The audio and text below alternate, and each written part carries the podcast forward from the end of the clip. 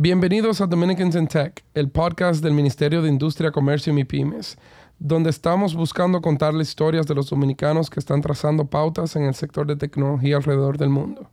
En la conversación de hoy vamos a conversar con César Castro Pou, Senior Manager de Business Development de Convoy, una empresa que está revolucionando el sector de transporte de carga de forma digital que fue fundada en el 2015 por dos ex ejecutivos de Amazon. César nos contará sobre su transición del sector de las altas finanzas al sector de tecnología, jugando un rol interesantísimo primero en Amazon y luego ahora en Convoy.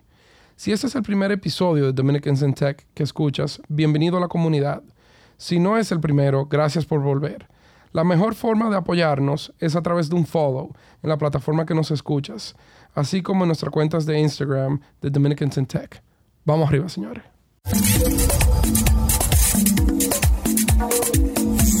Bienvenidos al episodio número 12 de Dominicans in Tech, el podcast.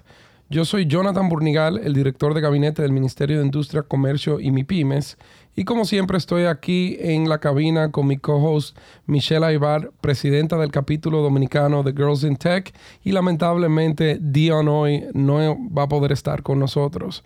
Pero ¿cómo estás, Michelle? Bien, bien. ¿Y tú, Jonathan? Yo estoy súper bien eh, en salud, que es lo importante ahora mismo. Muy importante. Eh, pero más que nada yo estoy muy emocionado con la conversación de hoy, porque hoy vamos a hablar eh, con un amigo que la verdad que tiene un perfil impresionante y está en un sector de tech que todavía no hemos conocido, que es el de la logística y el transporte. Yo te noté especialmente emocionado.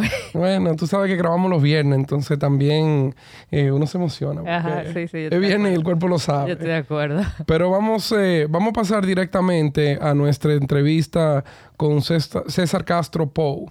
Eh, le voy a leer una, breve reseña eh, sobre César, que como mencioné en la introducción, está trabajando en una empresa que está revolucionando la forma de transportar la carga en Estados Unidos y el resto del mundo, que es la empresa que se llama Convoy.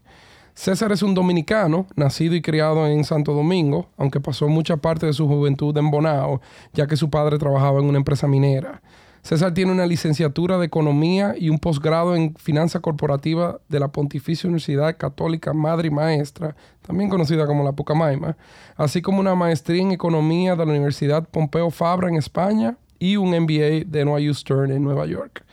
En cuanto a su trayectoria profesional, antes de su MBA, César trabajó en Santo Domingo en una firma de consultoría de, de finanzas corporativa llamada DLB así como emprendió en el mundo de la importación de vinos con un startup que se llamaba Terroir. Luego de César mudarse a los Estados Unidos para su MBA, trabajó en Credit Suisse en la división de banca de inversión por dos años, pasando de ahí a trabajar a Corporate Development en Amazon, en Seattle, donde también duró dos años y medio. Y ahora está en Convoy y se unió al equipo hace un año y medio. Ayúdenme a todos a darle una calurosa bienvenida a Dominican Tech a César Castro Pou. ¿Cómo estás, César? Hola, César. Hola, buen día. Eh, muy bien. O sea, aquí arrancando el día en Seattle, very foggy day, pero bien, loco porque empieza el fin de semana. Allá siempre está gris y lluvioso, o sea que yo me imagino que a ti te hace falta la playa. Sí, sí, es de las cosas que más falta hace. O sea, aquí la verdad es medio año espectacular, pero la otra mitad del año, o sea, de octubre a abril, lo paga. O sea, poca luz, bien oscuro, mucha lluvia. Pero, o sea, una ciudad tremenda en términos de, del ecosistema de tech y de las oportunidades que presenta. O sea, que por eso estamos aquí. Qué bueno, y estamos contentos de tenerte, porque yo sé que tú eh, vas a, todo el mundo que está escuchando va a, terminar el episodio con la palabra wow, yo creo. Eso yo lo garanticé aquí en la cabina antes de, sumarte. O sea que eh, vamos a arrancar de una vez, eh, César. Si, si has podido escuchar algún episodio anterior, sabrás que, tenemos eh, segmentos. Y el primer segmento viene siendo conocer un poco de César, de su formación y sus, sus orígenes o sus raíces dominicanas, como, como decimos. Eh, un poco de, de, ese, aunque ya yo lo leí y, dije que naciste en Santo Domingo, pero háblanos un poco de tu juventud y, esos años de formación antes de entrar a la universidad.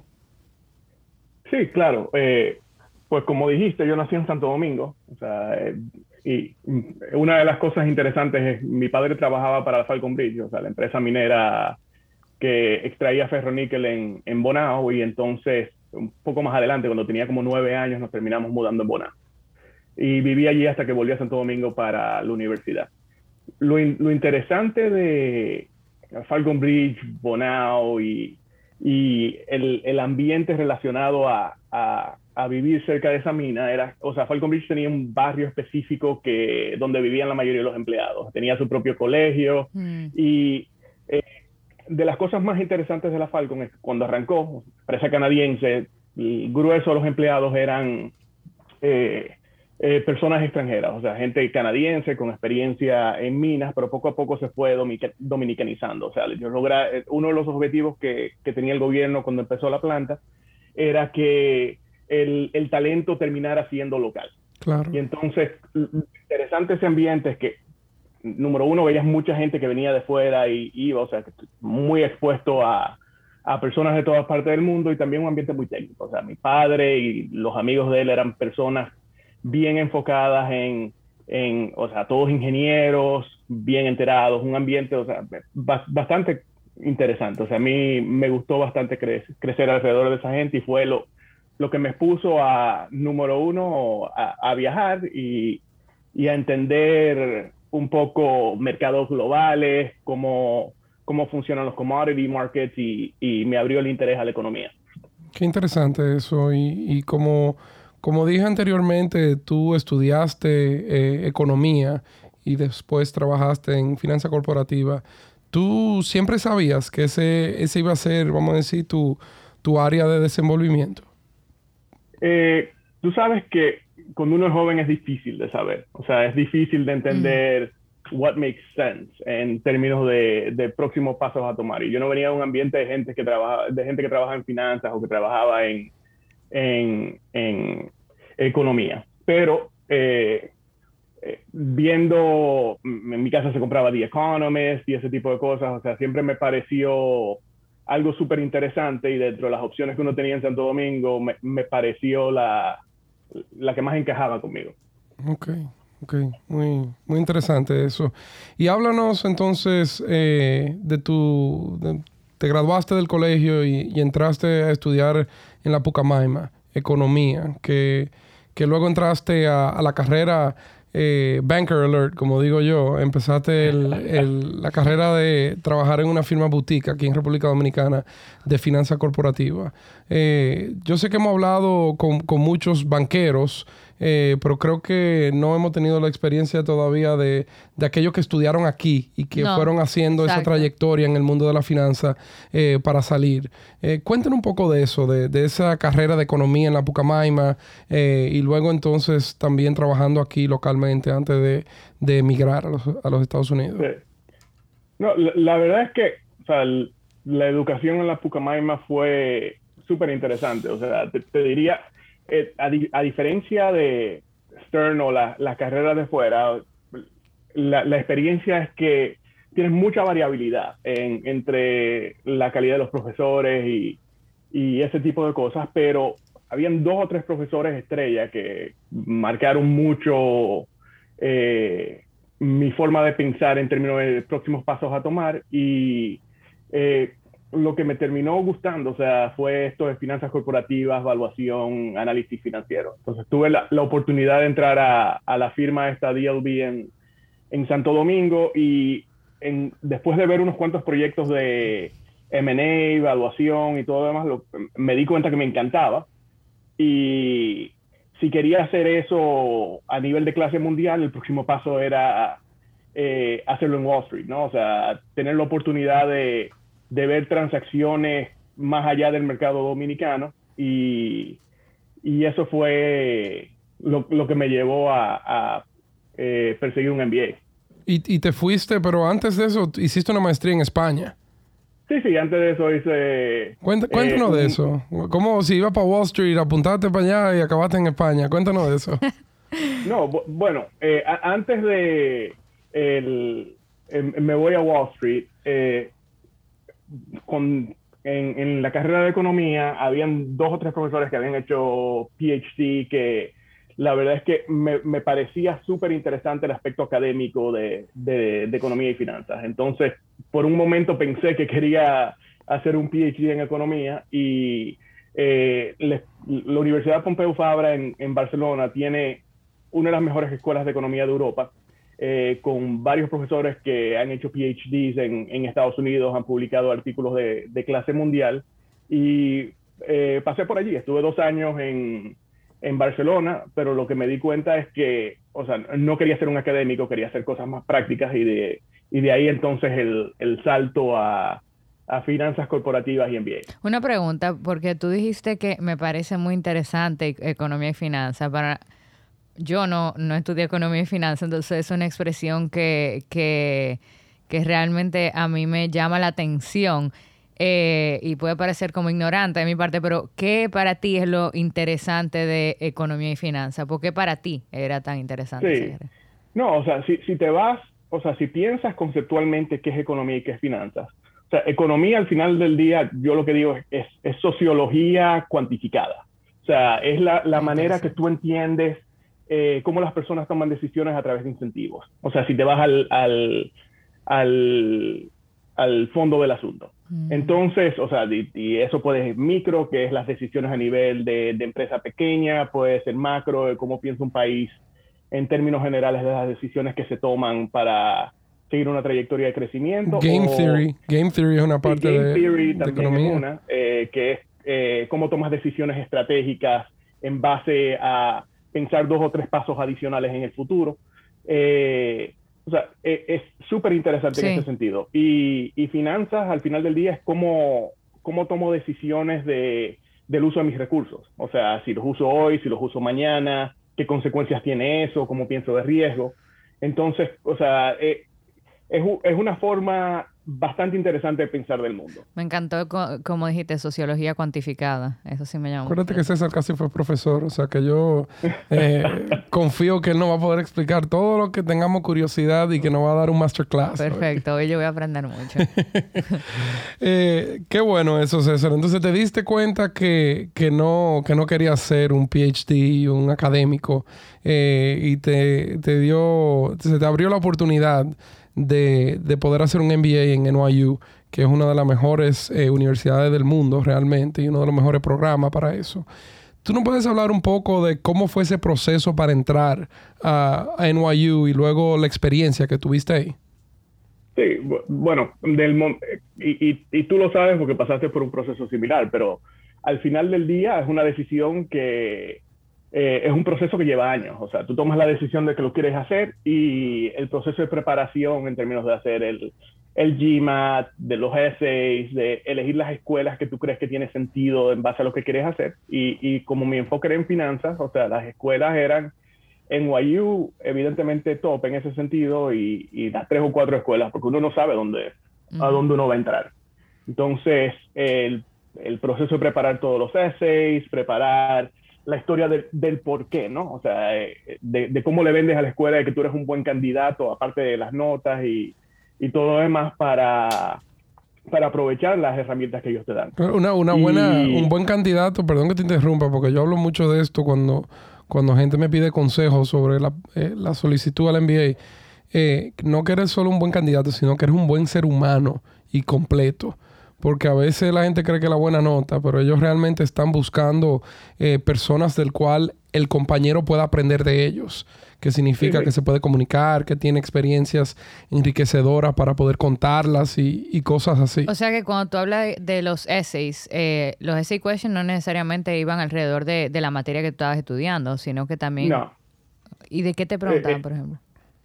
Eh, o sea, así de recordar cuál es tu plan de vida, ¿no? El primero, o sea, ellos quieren que saber que vas a aprovechar el MBA para crear un impacto positivo en la sociedad. Mm. Eh, ¿Qué experiencias has tenido para ahora? O sea, ¿qué has aprendido de esas experiencias?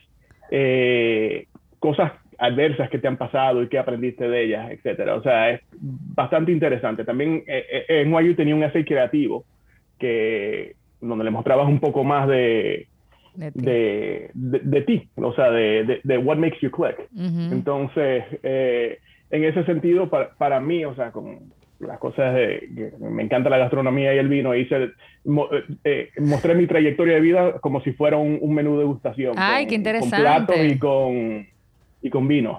Y yo creo que eso fue una de las cosas que, les pareció más interesante a ellos. Wow. Sí, yo, yo, yo te voy a llamar cuando tenga que aplicar. Yo, estoy viendo mis, mis ensayos, los saqué aquí en el teléfono. Y una de las preguntas, por ejemplo, era, eh, ¿qué has aprendido de un, de un error? Ah, como si fuera una entrevista. Pero no te dicen ni siquiera si es un error de trabajo, es un error cualquiera, el que tú elijas. Claro. Lo interesante está en cómo la responde esa persona. Por supuesto. Que, mira cómo César hizo algo, eh, obviamente, súper creativo eh, en el sentido de que, de que habló de la gastronomía. O sea, ahí lo hizo como si fuera un menú. Qué cool. Buenísimo, eh, César. Entonces, háblanos de, esa experiencia. Un MBA, una persona de finanza corporativa en New York. Tú estabas en, Disney, por lo que me imagino yo. Exacto, eso la, belleza de ir a NYU y de ir a Stern es, número uno, es una escuela súper bien conectada a Wall Street, o sea, basada en Nueva York, con grandes profesores de finanzas eh, y, un buen networking en la ciudad. Entonces, o sea, aparte de, de las clases con exbanqueros, eh, académicos especializados en finanzas corporativas, como Damodaran, y... Que para los que no conocen a Damodaran es el, la persona más famosa de toda la finanza corporativa del mundo. Yo, no la conozco. Sí. Aswad Damodaran. Ok. Sí, Perdón, eh, nerding out aquí. Sí, eh, eh, un experto en evaluación, en entender finanzas corporativas, en cómo pensar de riesgo, en cómo pensar de sectores. La verdad es que o sea, espectacular tenerlo como profesor. Es, es, una de esas clases que todo el mundo que pasa por Stern toma. Y aparte de eso, la escuela ha ido diversificando también. O sea, tiene eh, otra de las, clases estrellas era con Scott Galloway, que, es un... Ese sí lo conozco. Un, experto en brand marketing. Y también, o sea, pero también te piensa en términos de brand marketing, de crear marcas, en términos de finanzas, ¿no? O sea, eh, cómo crea valor, cómo diferencia una empresa, how do you create moats around that, o sea, es espectacular. Y, y también los compañeros, ¿no? O sea, uno aprende muchísimo no solamente de los profesores, sino eh, así como tratan de que uno sea interesante, lo que mencionaba Jonathan, eh, armar un grupo de personas de que se complementen y que tú puedas aprender uno del otro. O sea, eh, una experiencia única. La verdad es que tremendamente agradecido por la oportunidad de, poder hacer un MBA ahí. César, y duraste dos años en ese MBA y, y, pasaste a trabajar luego en Credit Suisse, en la banca de inversión. Eh, háblanos, y, pues si puedes, ubícanos en qué año estábamos hablando de esto, porque sabemos que, han habido crisis en Nueva York, crisis financiera, y, eso trae retos. Eh, pero ubícanos en el tiempo y luego cuéntanos un poco qué hacías en Credit Suisse y, y, cómo fue esa experiencia. Sí, pues, o sea, el, el MBA fue entre 2014 y 2016. Entonces yo me uno a, Credit Suisse, al, equipo de cobertura de Latinoamérica en banca de inversión en, el verano del 16. Y un equipo súper interesante, es un equipo basado en Nueva York. Eh, el grueso de los empleados eran latinos en ese grupo, o sea, eres un equipo que te sientas en Nueva York, pero podrías estar en cualquier país de Latinoamérica, todo hablando en español, eh, muchos viajes a la región. Y el, equipo hacía muchas transacciones en Powering Utilities y Natural Resources. Entonces, o sea, aprendiendo mucho de cómo en, la región se piensa en financiar activos de, electricidad, eh, cómo las empresas internacionales piensan en entrar y salir de la región y, en realidad cómo, cómo, cómo piensan en su estrategia de, de, inversión, ¿no? O sea, de compro activos aquí, vendo activos allá, cómo los financio. Eh, una experiencia súper bonita. O sea, pues, el, único tema de eso es que es tremendamente sacrificado, ¿no? O sea, trabajar en banca de inversión, llegas a las 9 de la mañana, pero no sabes cuándo te vas a tu casa. Así es. No sabes cuándo vas a tener vacaciones, o sea, eh, es, es una experiencia que se la recomiendo a cualquier persona que quiera trabajar en finanzas. O sea, aprendes como, como en pocos sitios del mundo, eh, pero tienes que tener una visión clara de si lo quieres seguir haciendo toda la vida o si o, si es un stepping stone para otra cosa. Que fue lo que yo determiné relativamente rápido. Y eso ha sido una historia constante que hemos conocido de dominicanos que hoy están en tech. Eh, que utilizaron esa plataforma de banca de inversión y de finanzas eh, como una escuela eh, casi, vamos a decir, y por lo intenso que es, es casi un bootcamp eh, en donde, como tú dices, uno sacrifica mucho de tiempo eh, y de, libertades personales, eh, pero acaba con, una formación core muy importante. A mí me hacen mucho la pregunta, y yo te aseguro que cuando yo estaba haciéndolo, yo no hubiese podido responder, sino después de muchos años de reflexión, ¿qué tú aprendiste trabajando tanto en la banca que te llevaste contigo a tus futuras experiencias?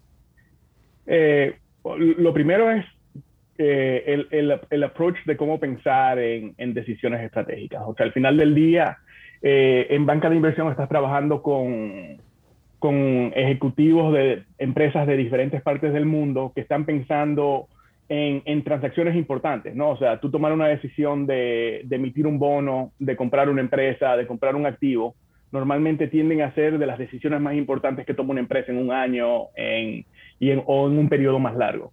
Entonces, eh, lo primero es eso, o sea, el, el, el, proceso de tomar decisiones importantes, estratégicas de parte de una empresa. Y número dos es, o sea, cómo, cómo hacer el, el análisis para responder, ¿esto tiene sentido? ¿Y cuánto debo pagar por ello? Concepto de valor. Eso es lo que, si supiera que eso mismo es lo que yo respondo siempre cuando me hacen esa pregunta. Yo sé lo que vale algo y no necesariamente esto o aquello, sino que, eso ayuda mucho, como tú dijiste, para la toma de decisiones, sea por una decisión que sea de mercadeo, de inversión en un activo, eh, de un emprendimiento, cualquier cosa. O sea que, eh, muy bien. Eh. yo me sé esta, esta respuesta, pero ¿cómo identificas que tiene valor? Bueno, o sea, y ahí es donde yo creo que está la, y, César, si tú lo compartes, me, me apoyas te enseñan a cómo hacerlo y te dicen eh, es el valor presente de los flujos futuros que va a generar eh, lo que sea que estás analizando. Mm. Pero es una, es una respuesta muy técnica, muy académica, vamos a decir, muy de libro, porque después, como dicen en buen dominicano, el papel lo aguanta todo. Eh, entonces, para mí, el concepto de, de valor eh, que a veces en la banca dicen que es un arte y no una ciencia, eh, va mucho más allá, porque va contemplando cosas como el riesgo, va contemplando cosas como César iba mencionando, eh, posicionamiento competitivo, barreras de entrada, o sea, no, no cada, cada peso de ingreso o cada peso de utilidad no vale igual de un negocio a otro, mm. por, un, por, por, la parte del, arte. No sé, César, si tú...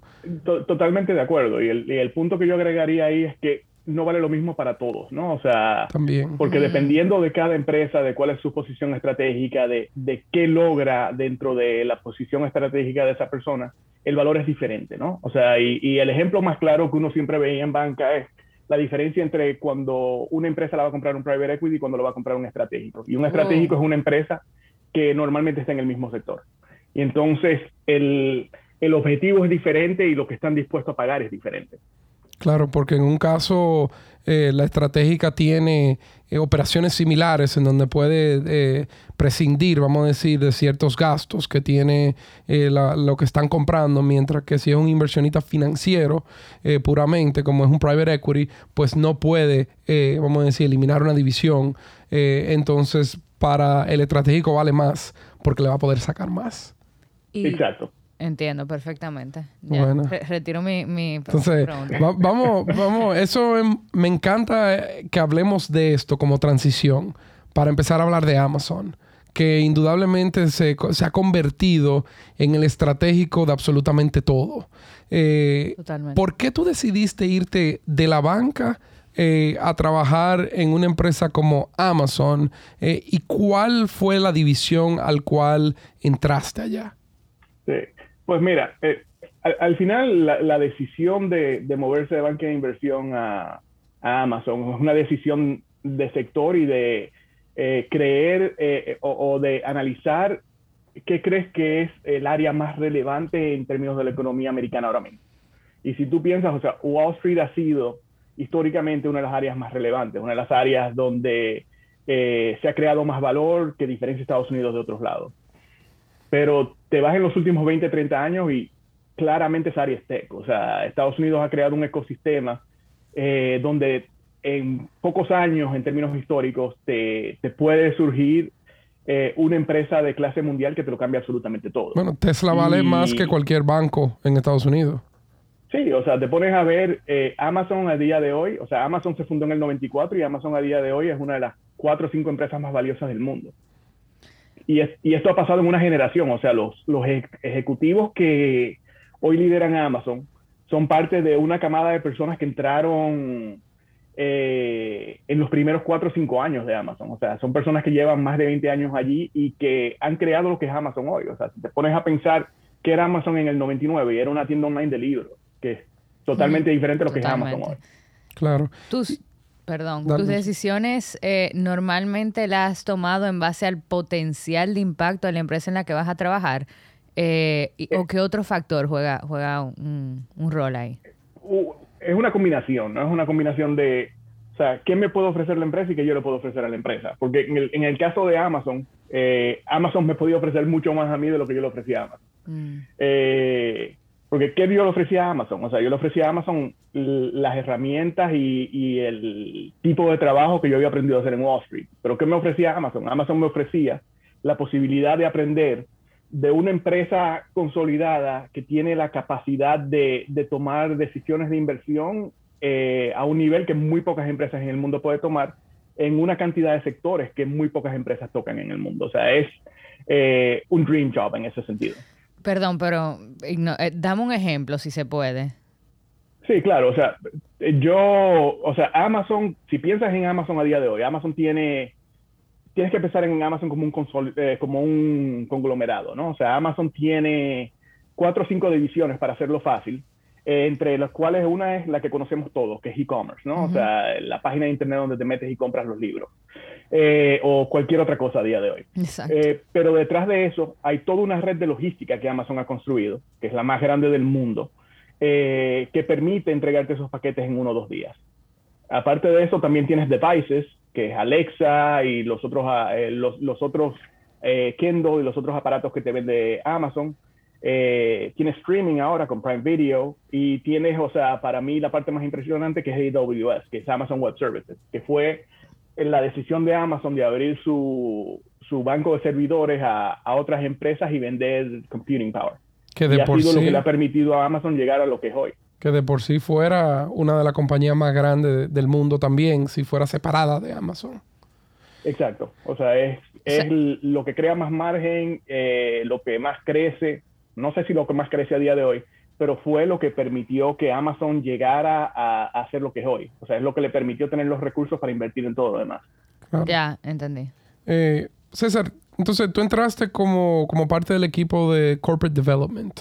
Eh, explícanos un poco qué significa eso de Corporate Development. Hemos tenido conversaciones similares, creo que con Joel en Microsoft, que es eh, Product Manager. Eh, queríamos aterrizarlo, por no decir aplatanarlo, para que la gente entienda qué significa un título así.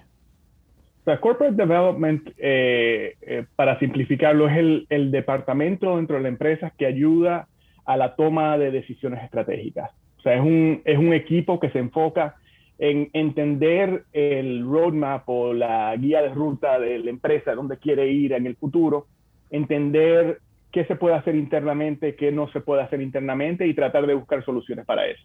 Interesante. ¿Cómo cuántas eh, personas hay en un departamento, ah, habían eh, en el departamento de Corporate Development de una empresa como Amazon?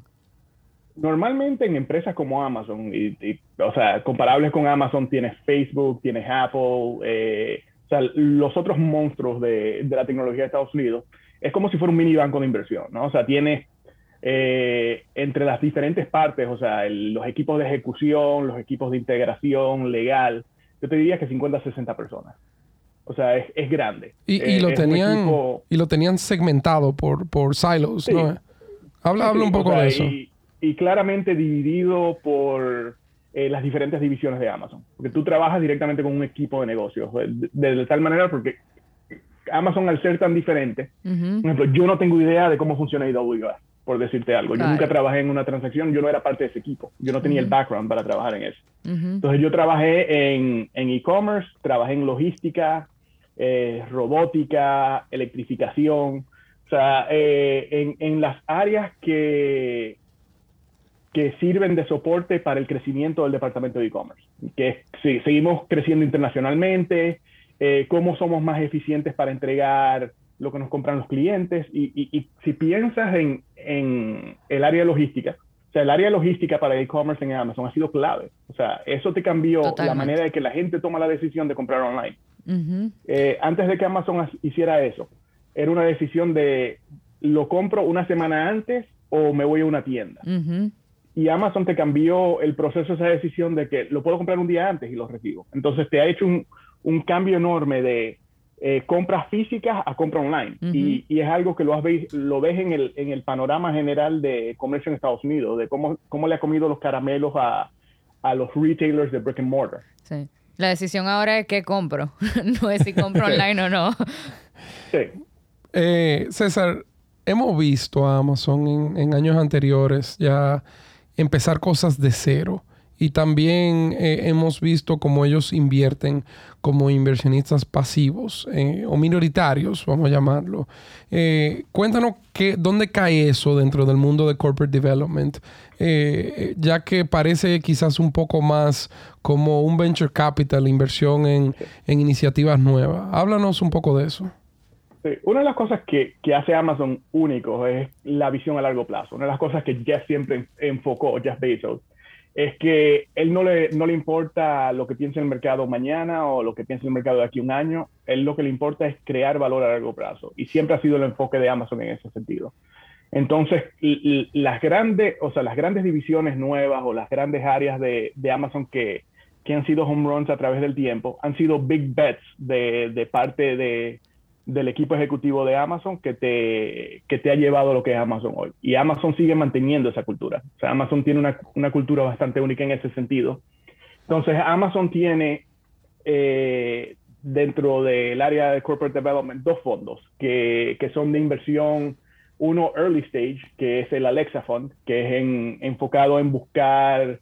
Eh, buscar empresas que pueden ser complementarias al ecosistema de Alexa y otro que es el Climate Pledge Fund, que se creó hace uno o dos años. Y lo que buscan es empresas que son complementarias con el gol de Amazon de reducir sus emisiones a cero, eh, no recuerdo el año, pero en, en, un periodo relativamente corto de tiempo. ASAP. Exacto.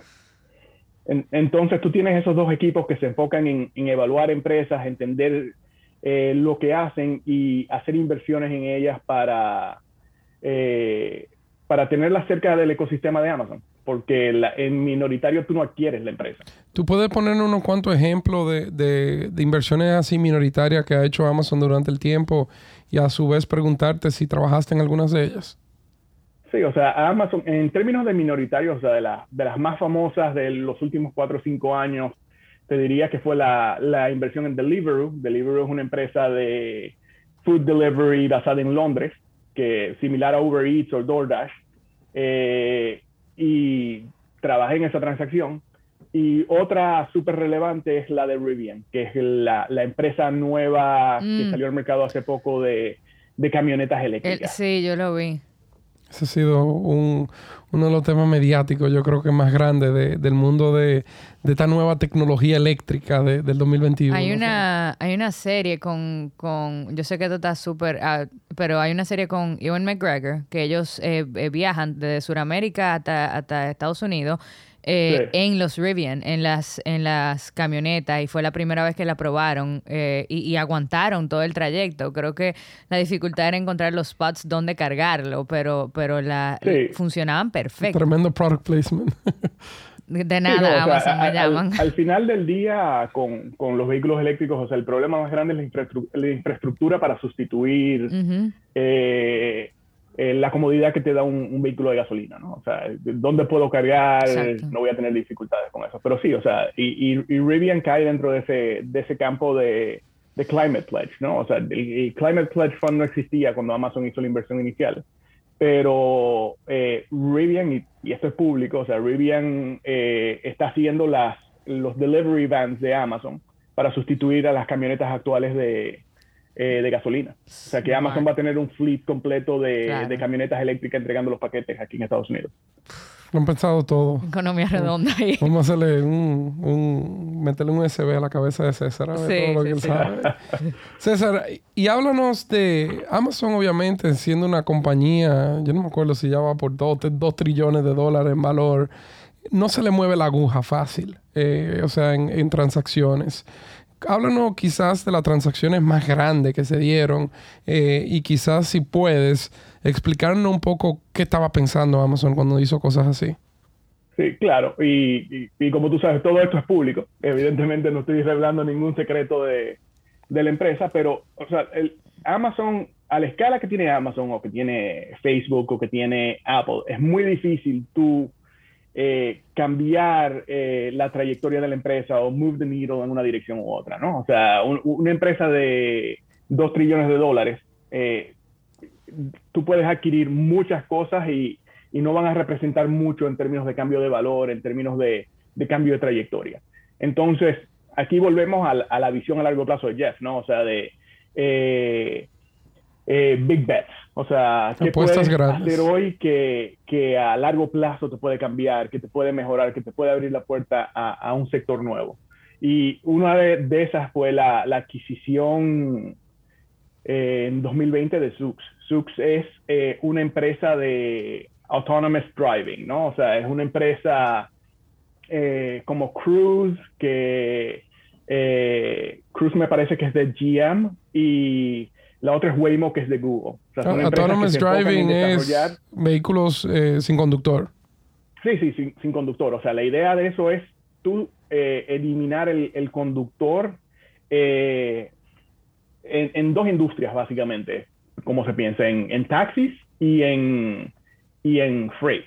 Y, y, la idea de tú eliminar el conductor es que cuando tú haces el análisis de los economics de la industria, el costo más relevante y el limitante de tu poder usar el vehículo por periodo de tiempo más largo, porque cuando tú piensas el uso de un camión o el uso de un taxi, eh, estos vehículos podrían estar en la calle 24 horas, o sea, tu limitante normalmente es el chofer, además de, que tiende a ser más seguro si, quitas el elemento humano. Entonces, eh, e, esta empresa salió al mercado, eh, Amazon lo vio como una oportunidad de, entrar en el sector y no tener que hacerlo de cero. Y eh, la, adquirió el año pasado.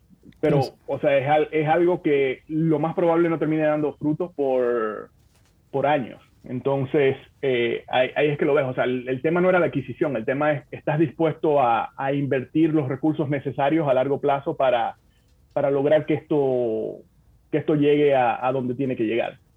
Interesantísimo. César, yo creo que hablando de Amazon es casi como digo yo, conocer a la bestia por dentro, porque la verdad que tienen tantas facetas, tantas divisiones, que casi como un país completo. Y, me atrevo a decir que valen como un país completo, facturan como un país completo, y me imagino que tienen suficiente gente para ser un país completo. No, por, eso te decía que Amazon me dio más a mí de lo que yo le di a Amazon. O sea, fue eh, una experiencia fuera de serie. O sea, en, el, calibre de la gente con la que trabaja, los equipos que ves, porque en todo, en todo esto, o sea, uno es experto en, el lado financiero, pero cuando evalúas una empresa eh, eléctrica o una empresa de, vehículos autónomos, uno no tiene ni idea. Entonces, o sea, Amazon tiene los expertos internos porque, o sea, Amazon tiene 50 mil empleados en, en Seattle en, en, las oficinas corporativas y tiene más de un billón de empleados en total. O sea, tú dentro de Amazon encuentras el experto que necesitas para, eh, para entender y, estar, y, poder tomar una decisión educada en, cualquier industria que estés mirando. Increíble. Bueno, no, no, bautizamos a César eh, como César en Tech hace rato. cuando pasó de la banca, pero casi yo creo que una ciudadanía que tiene César con un pasaporte en Tech. sí, sí, sí. Háblanos entonces eh, de tu transición fuera de Amazon.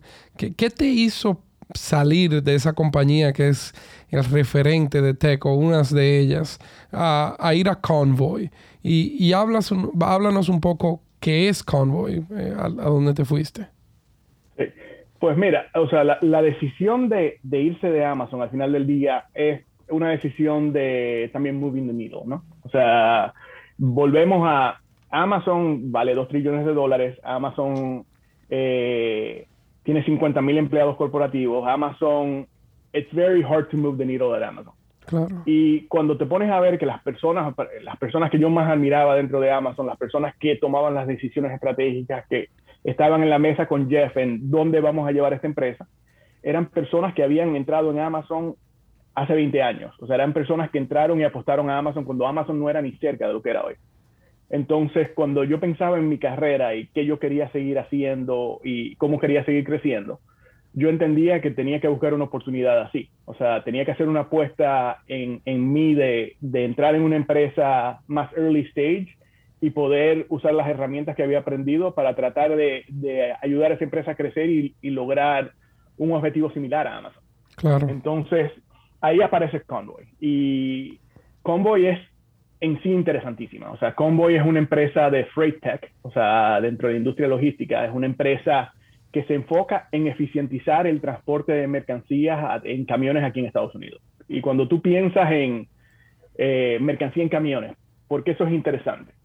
Lo primero es el tamaño del mercado. O sea, te pones a pensar y aquí en Estados Unidos se gasta cada año como un trillón de dólares en mover mercancías de punto A a punto B. Y de ese trillón de dólares se gasta como el 80% en moverlo en camiones. Eh, eso es como dos veces lo que se gasta en transporte de pasajeros en avión en Estados Unidos. O sea, es, tremendamente enorme. Y luego que lo estudias un poco, lo que te das cuenta es que es eh, una industria que no tiene tecnología. Es una industria que se hace absolutamente todo manual a día de hoy. Y la, consecuencia negativa de hacer las cosas manual es que hay muchísima ineficiencia. Entonces, eh, los camiones que mueven mercancía aquí en Estados Unidos eh, tienen una tasa de utilización como del 70%. O sea que de los camiones que tú ves en, la carretera, como un 30% está vacío, yendo de punto A a punto B a recoger mercancía, pero no utilizando de forma eficiente eh, eh, esa capacidad, ¿no? Entonces ahí viene Convoy. O sea, Convoy es fundada por dos ex ejecutivos de Amazon. Y, una de las bellezas de, estar en un ecosistema como Seattle es eso. O sea, tú tienes mucha gente que sale de estas empresas eh, como Microsoft, como Amazon y, fundan cosas. Y se aprovechan del ecosistema del talento que hay aquí. Y todavía lo hacen en, garaje eh, cuando lo fundan. Yo no que por tradición. Eh, empezó en garaje. fuera, fuera bueno porque podían parquear el camión. sí, pero Convoy arrancó como cinco años antes de que yo entrara y pasó por varias rondas de inversión, o sea, incluso los inversionistas iniciales estaban eh, Bezos y estaba Jeff Wilkie, que es el, el, el jefe de la división de, de logística de, de, Amazon. O sea, que personas que entienden claramente el sector de logística estaban apostando con su dinero al éxito de, de nuestros fundadores. Qué interesante está eso de, pues tú mencionas que había un fondo para invertir en iniciativas que pudieran mejorar a Amazon, en donde el mismo CEO de la empresa y el fundador se le va el talento a empezar una empresa que va a hacer precisamente eso y, y lo deja ir y lo apoya con dinero. Sí, eh, eh, es parte de, de, la belleza del, ecosistema de venture capital y de, de tech en Estados Unidos, ¿no? O sea, la, eh, las personas que han triunfado normalmente eh, apoyan e invierten en ideas que ellos creen que son relevantes y que, van que tienen futuro. Entonces, eh, Convoy lo que hace es muy similar a lo que hizo Amazon con aplicar tecnología a crear la mejor red logística del mundo, es eh, aplicar tecnología a tratar de eficientizar el, el problema de los camiones. Y, los problemas son básicamente tres. El, el primero es visibilidad. Normalmente el, sector está tan segmentado de que tú no tienes visibilidad de dónde se van a necesitar camiones, eh, cuándo se van a necesitar eh, y cuánto se van a necesitar. Porque normalmente, o sea, los brokers que hacen ese tipo de, de conexiones son pequeños. O sea, no hay ningún player en la industria que tenga más de 5% de market share. Entonces, eso es uno. Eh, número dos es lo que mencioné de las millas vacías, ¿no? O sea, si tú no tienes visibilidad de que la empresa al lado de tuyo tiene un paquete que va a mover de, punto A a punto B y de punto B a punto A y otra que va a hacer lo mismo, se te va a ir el camión vacío. Nosotros, aplicando tecnología, eh, tenemos visibilidad de, de, eso, de los camiones, y y podemos decirle al camionero, mira, pero eh, hay un paquete que se tiene que mover en la dirección contraria y así reducimos las millas vacías. ¿Y ustedes, son, ustedes son dueños de algún camión? No, nosotros no somos dueños de camiones. Ustedes son una compañía de eficiencia de transporte en camión sin camiones. Exacto. Entonces, o sea, nosotros tenemos una aplicación que te sirve como marketplace, que donde los camioneros pueden poner, pueden empujar por, por carga, donde, los, donde las empresas que necesitan transportar eh, nos dicen que quieren transportar. Eh, nosotros conectamos una parte a la otra y tenemos machine learning y tenemos eh, un equipo de tecnología que se encarga de tratar de hacer esa red lo más eficiente posible. Y la belleza de, las redes así es que mientras más escalas tienes, más eficiencia tienes porque tienes más data para crear algoritmos más eficientes y tienes más puntos que conectar, ¿no? Entonces es, es, un, es un flywheel. A medida que vas creciendo, tienes más escala, las cosas se van haciendo más eficientes. Y al hacerse más eficiente es más barato para el, eh, la persona que tiene que transportar. Eh, el camionero gana más porque se pasa menos tiempo moviéndose punto A punto B vacío. Y dentro de ese, de ese valor que crea, Convoy se lleva una parte. Una pregunta al margen. Eh, utilizaste un término que, se, que fue flywheel que yo creo que es un término muy utilizado en tech. Eh, ¿Tú puedes aplatanarnos un poco? Sí, y, es un término también que aprendí en Amazon. Eh, y Amazon así es que piensa su negocio. Eh, es que cada una de las partes, a medida de que, que vas creciéndola, te, le aporta más valor a la siguiente y hace que el proceso sea más rápido. Entonces, eh, si yo te, eh, el ejemplo de Convoy es, si tengo más empresas que tienen que transportar, tengo más carga para, eh, para enseñarle a los camioneros. Entonces, la carga que voy a mostrar es más relevante, por lo cual el camionero va a querer pasar más tiempo conmigo. Y mientras más paquetes tengo, más movimientos tengo, más visibilidad total tengo y te puedo dar cosas más relevantes. Y entonces, a medida que vas haciendo eso, todo es más eficiencia y la eficiencia eh, te hace que las cosas sean más baratas, ¿no? E, es, es como si fuera, la palabra antes, el término era network effect, pero eso es en base a los usuarios, donde cada usuario hace que el ecosistema valga más. Eh, como es en Facebook. Si fuera una persona en Facebook, pues no vale nada porque no va a haber nada en su feed. Pero cada vez que se agrega uno más, el valor del, del ecosistema es mayor, mayor y mayor, mayor. Yo estoy, yo, yo, yo eh, necesito quizá un poquito más de explicación, porque yo, yo entiendo la parte de las empresas, ¿verdad? Y, y veo, y entiendo que tú estás mencionando camionero, pero lo estoy viendo como, como, quiero entender mejor el modelo. Eh, lo estoy viendo como dos entidades separadas, o sea, que tú afilias las empresas y los camioneros. Es como, es como un Uber, es como un Uber de camiones. y asumo yo. el camionero tiene un app. en el app él puede eh, pujar por eh, por transportar carga de punto A a punto B. Eh, la belleza del, modelo de nosotros es que entendiendo, o sea, y aquí es donde viene la parte de tech y machine learning y todo lo demás aparte del app, es que yo a medida que tengo más camioneros y tengo más transporte, entiendo mejor cómo funciona el movimiento de, la, de las parcelas de punto A a punto B, lo puedo hacer más relevante para el camionero o sea, le puedo decir, yo sé que vive en Seattle y que normalmente transporta de LA a, Seattle. Entonces, le puedo ofrecer eh, carga de vuelta de, de, LA a Seattle. Le puedo ofrecer movimientos de... Sí, entiendo. a Seattle, a, Oregón, Oregón a, Los Ángeles y de vuelta. De tal manera de que el camionero se pasa menos millas vacías en el medio.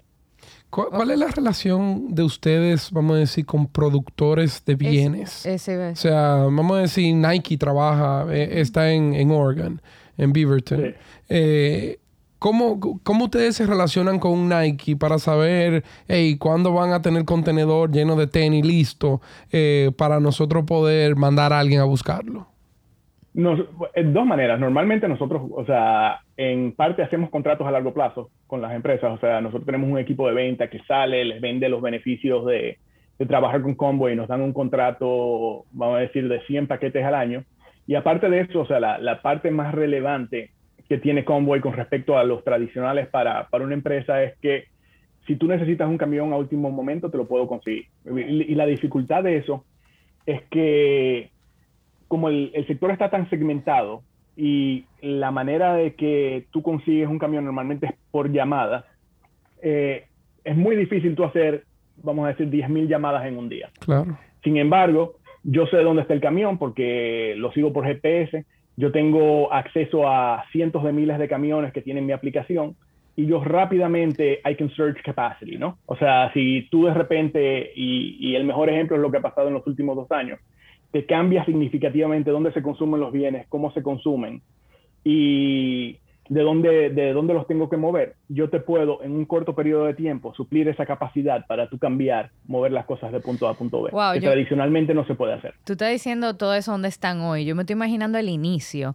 eh, cuando, tú, cuando tú vas a afiliar esa primera compañía y, y, cuando tú vas a tratar de traer este público o esta eh, cantidad de camioneros para que se afilien a la aplicación cuál viene primero. O sea, no sé si, si, si tú eh, eh, conoces el inicio, pero ese es lo complejo de, de una solución como esa. Bueno, yo, yo, te voy a responder esto académicamente. No eres tú, ese No importa, pero yo estudié el tema de lo que tú estás hablando es el problema de lo que llama la plataforma multi, multilados, o sea, multi-sided platforms. Y esa misma pregunta siempre se hace al, al inicio cuando se va a emprender, que es ¿dónde empiezo primero? Eh, y la respuesta es, tú arrancas dándole gratis al que más le vale al otro tener. Es decir, eh, si vamos a decir, si los si la empresa que tiene la mercancía está sufriendo tanto que diera un brazo por tener los camioneros, tú le das la aplicación gratis a los camioneros y le cobra a, los, eh, a los comercios. Eh, sí, porque el, activo aquí es el camionero. Que fue el gran dilema de Facebook por muchísimo tiempo. Facebook era gratis, pero ¿quién era que ama qué, qué era lo que estaban haciendo? Gente con gente, no le cobraban a ninguno, eran los dos lados de la plataforma, pero después había un tercero que le interesaba cuánto vale esa gente, que son los ads. Entonces dijeron, bueno, ¿cómo monetizamos? Vamos a vender a la audiencia que tenemos gratis. Vamos a vender a la gente. Y como es gratis, eh, suelen entrar más, más, más y más. Ahora, César, puedes contestar tú, porque tú eres el entrevistado. No, eh, es exactamente lo que dice Jonathan. O sea, cuando tú te pones a ver, y, esto no es exclusivo a, a Convoy, las empresas que son venture backed, o sea, las empresas que son eh, fondeadas por inversionistas de venture capital, normalmente pierden dinero los primeros años. Claro. O sea, tú partes con una visión y tú tienes que hacer una inversión para construir eso. y la decisión de cómo inviertes es, evidentemente, los equipos de tecnología, pero a qué lado del mercado subsidias hasta que llegues a un nivel de escala de que el mercado funcione solo.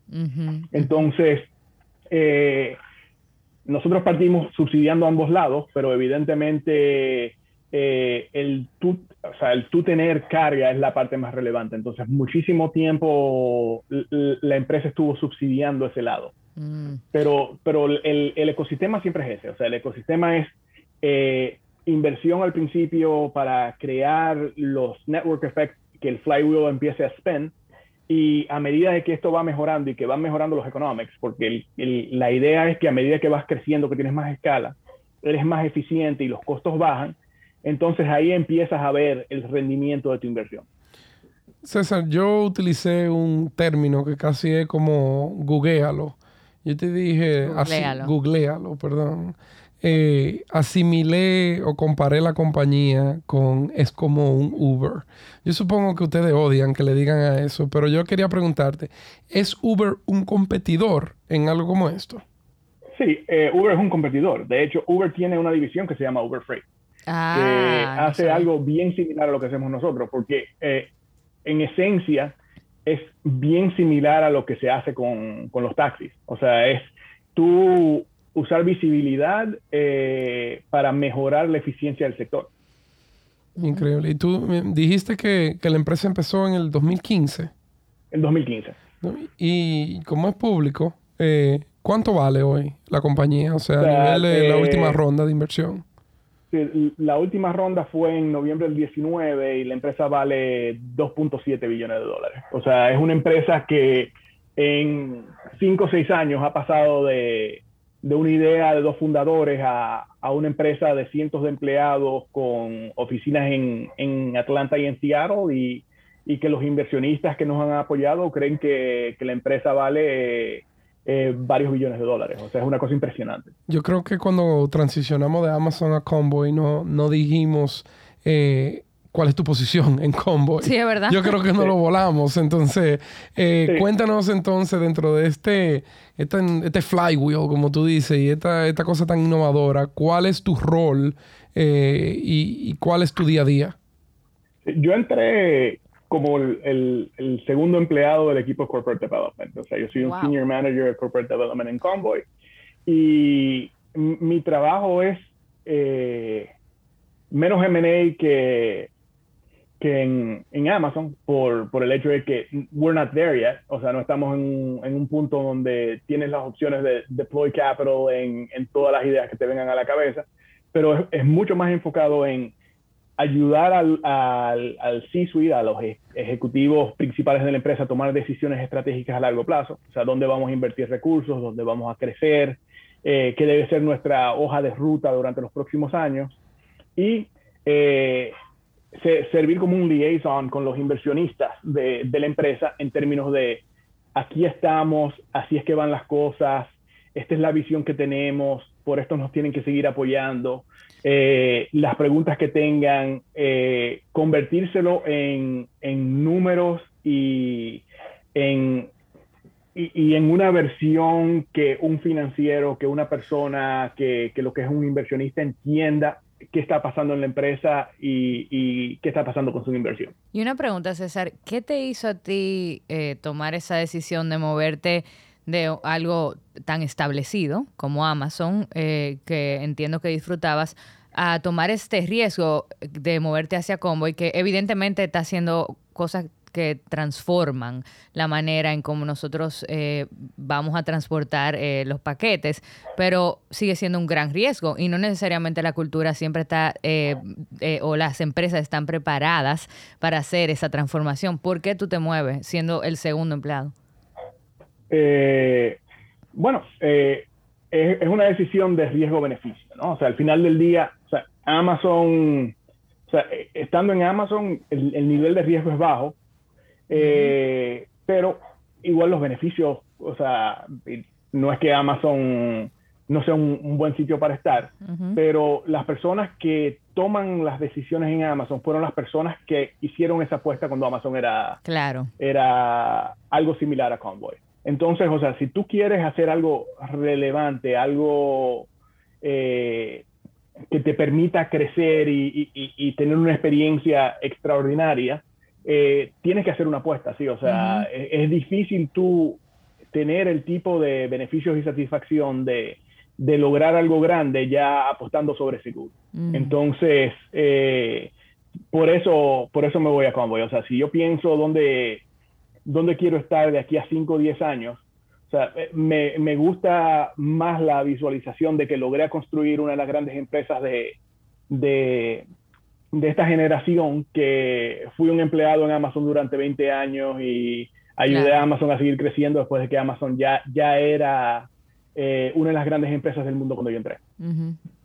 Love it. Es increíble, la verdad. Eh, la, la, trayectoria de César es es casi divertida porque, o sea, pasar de banca, hemos visto películas de Wall Street, a pasar a Amazon, conocerlo todo por dentro y ahora vivir la vida de, de, trabajar en una empresa, o sea, no quiero llamarlo eh, un emprendimiento porque ya vale varios billones de dólares, pero definitivamente en ese modo escalar que, que, que lleva la misma adrenalina.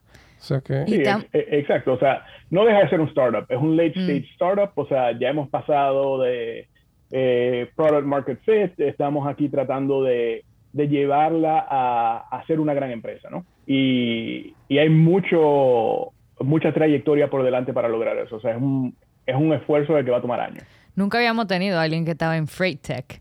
Eh, y, y, de nuevo, vamos viendo la manera en que, en que la tecnología uy, eficientiza todas las industrias. O sea, yo me, yo me imagino que va a llegar un punto en que le vamos a quitar la palabra tech a todo, porque ya va a ser como normalizado que la tecnología forma parte de, cada una de nuestras vidas. El, transportar de A a B a veces cuesta mucho más que lo que vale el producto, eh, de producirlo. exacto. O sea, tú mover una botellita de agua de, de Santo Domingo a Punta Cana, eh, el precio de la botellita de agua en Punta Cana eh, puede ser 50% el moverla. Entonces, eh, el lograr construir y lograr eficiencia en un sector así puede ser revolucionario para para la humanidad, incluso por un tema de emisiones de, gases, por menos combustible que se tiene que quemar, eh, menos vehículos en la calle que puedan congestionar, eh, y cuántas horas de tu vida tú pierdes en, un, en un tapón escuchando podcasts como Dominican Centec. en nuestro propio podcast. pero definitivamente... la, realidad es eso que, dice Jonathan, o sea, el, el tú cambiar... Eh, los economics de cómo se toman las decisiones de mover el producto de punto A a punto B, te cambia totalmente cómo se toman las decisiones. Entonces, o sea, eh, eh, es difícil de saber a dónde te va a llevar esto, pero lo hemos visto en otras industrias. O sea, mientras más eficiente lo haces, normalmente acabas con mm, eh, un precio más barato del producto para el cliente, mejor estilo de vida para todas las partes que están involucradas. Entonces, o sea, el camionero va a trabajar feliz, muy diferente a, a, como era en el pasado. Se lo gana más rápido y tiene más tiempo libre. Y él está tomando la decisión. César, Exacto. vamos a pasar ya al rapid fire, pero antes de, yo quiero que simplemente tú resumas todo esto. Tú me dijiste eh, antes de que empezáramos a grabar, eh, yo creo que era la misión de la compañía eh, o, el, lema. déjanos esa para que la gente entienda cuál es esa visión. la visión de la empresa es eh, endless capacity with zero waste. O sea, capacidad infinita con cero desperdicio. Eh, yo creo que ahí, ahí dice todo lo que es Convoy y la visión que tienen. Me encanta. Aprendiste algo nuevo hoy, Freight Tech, ¿eh? Sí, no, no. No todos son 1-0, Michelle. Estoy, yo sé, estoy fascinada. No, estoy fascinada. Eh, realmente. No, no sabía que estaban haciendo eso en Freight. Y espero que también todas las escuchas eh, yo le haya cumplido, que dije al inicio de la, conversación que eh, la historia de César iba a ser wow. O sea que... bueno, para mí fue wow, o sea que ya ganaste, Jonathan. César, vámonos para el Rapid Fire. Eh, como sabes, te vamos a hacer unas cuantas preguntas en donde vamos a sacar un poco de tu personalidad y de tu, de tu dominicanidad. respondes lo primero que te viene a la mente. Entonces arrancamos con eh, tú que estás en Seattle, gris, lluvioso. ¿Cuál es tu playa favorita de República Dominicana? Punta Cana, o sea, crecí yendo a Punta Cana, me trae tremendas memorias y siempre lo disfruto. Genial. ¿Qué vehículo tú manejas para ir al trabajo? Bueno, la, la parte interesante es que we're still remote, o sea que yo tengo dos años sin ir a una oficina pero eh, nosotros tenemos un Tesla. no, está bien, era probando a ver si era eléctrico. Oye, le pusiste on the spot, ¿no? No, no, no. Eh, después te tengo aquí una que dice, ¿en qué año tú crees que los carros se van a volver autónomos para el, el vamos a decir, el tráfico común? Eh, yo creo que todavía está lejos, o sea, siete años, diez años. Y eso va transicionando a mi próxima pregunta, que algún día los carros volarán. Yo, la verdad es que me gustaría pensar que sí. Eh, no lo veo en, el futuro próximo. Oye, un tapón en el aire tiene un lío. o sea, que los puercos vuelan primero. Eh, la última pregunta. ¿Tú te ves como, una, como un fundador de una compañía tech allá en Estados Unidos? Sabes que, o sea, no, no lo tengo en mi hoja de ruta en el corto o mediano plazo. O sea, yo, como mencionaste anteriormente, cuando, cuando estuve en Santo Domingo lancé una pequeña empresa de vino y, y la, la, verdad es que no me funcionó como esperaba. No, o sea, creí que hice el diligence de, de la forma que lo tenía que hacer, pero I overestimated the TAM. Eh, no entendí bien el enfoque en términos de cómo debería haber hecho marketing y tampoco entendí bien el, el, enfoque de, de, working capital del negocio. Entonces fue una, experiencia que aprendí bastante, pero no fue... Eh, creo que soy más fuerte haciendo lo que estoy haciendo ahora mismo que, que como fundador. That might change in the future, pero eh, a, día de hoy estoy disfrutando mucho lo que estoy haciendo. Qué bueno. Bueno, si te logras animar, eh, te tendremos que traer de vuelta como el, el reinvented César in Tech. Seguro. Eh, César, cerramos el podcast siempre con un mensaje motivacional, en donde personas como tú que, están revolucionando eh, el mundo en una empresa tan interesante como Convoy, eh, le cuenten a los dominicanos de, de, todas las edades, yo creo, eh, que, que puedan encontrar motivación para saber que los dominicanos sí pueden desenvolverse en el sector de tecnología te abro el micrófono y te pido que nos dé un, pequeño mensaje motivacional.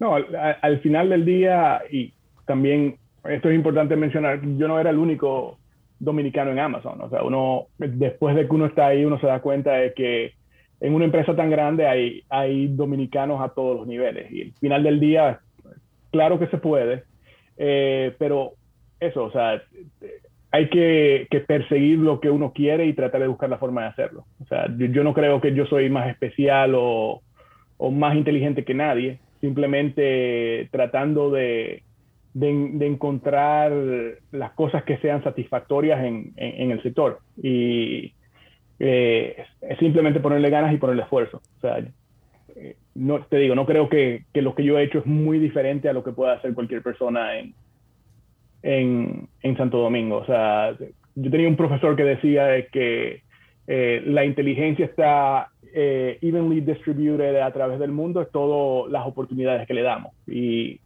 eh, si las oportunidades uno no las tiene necesariamente por haber nacido en el sitio correcto, en el momento correcto, uno, uno se las puede hacer. O sea, de que se puede, se puede. Perfecto.